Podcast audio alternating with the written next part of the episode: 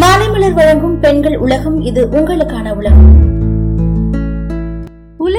புற்றுநோய் மரணங்கள்ல பெருங்குடல் புற்றுநோயால உயிரிழந்தவங்களோட எண்ணிக்கை அதிகரிச்சுட்டே வருதுன்னு சொல்றாங்க. மனுஷ உடல்ல பெருங்குடலானது நம்மளோட உணவு உறிஞ்சி கழிவுப் பொருட்களை அகற்ற உதவுதுன்னு எல்லாருக்குமே தெரியும். பொதுவாவே பெருங்குடல்ல புற்றுநோய் கட்டிகள் வந்தா முதல்ல எந்த விதமான அறிகுறிகளும் இருக்காதா? இருந்தாலும் ஒரு சில டைம் வலி ஏற்பட வாய்ப்பு இருக்கு. அப்படி வலி ஏற்படும் போது கட்டாயமா மருத்துவரை பார்க்கணும்னு சொல்றாங்க. புற்றுநோய்கள்லயே ரொம்ப அபாயகரமான புற்றுநோய் எதுன்னு பாத்தீங்கன்னா அது பெருங்குடல் புற்றுநோய் தான். இந்த வகையான புற்றுநோய் முதல்ல அறிகுறிகளை காட்டுறது கிடையாது. இருந்தாலும் நம்மளோட மலக்குடல்ல இருந்து ரத்தப்போக்கு அப்படி இல்லைன்னா நம்ம மோஷன் போகும்போது ரத்தம் வந்தாலோ அது புற்றுநோய்க்கான அறிகுறியா இருக்கலாம்னு சொல்றாங்க. அதே போல ரத்த சோக காரணமா கூட ஒரு சிலருக்கு மலக்குடல்ல ரத்தப்போக்கு இருக்காது. இதனால சோர்வு அப்படி இல்லைன்னா அவங்க நல்ல வெள்ளை நிறத்துல மாறுறதுக்கான வாய்ப்பு அதிகமா இருக்கு. அதே போல வயிற்றுல கடுமையான வலி வர்றது கூட புற்றுநோயோட அறிகுறியா இருக்கும்னு சொல்றாங்க. வயிற்றுப்போக்கு மலசிக்கல் பலவீனம் சோர்வு வயிற்றுல வீக்கம் எதிர்பாராத எடை இழப்புலாம் இதோட பெரிய அறிகுறியா இருக்க வாய்ப்பு அதிகமா இருக்கு. பெருங்குடல் புற்றுநோய்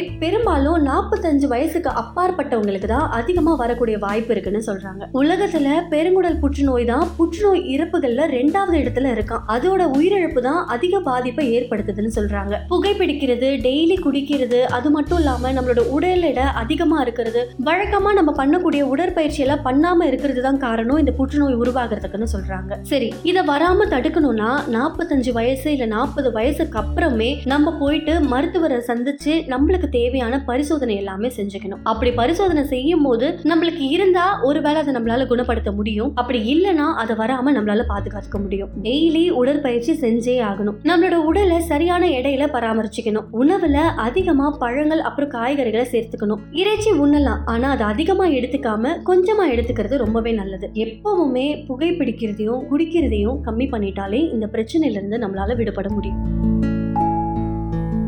இதே மாதிரி தொடர்ந்து பயனுள்ள தகவல்களை தெரிஞ்சுக்க மாலை மலர் பெண்கள் உலகத்தை தொடர்ந்து கேளுங்க.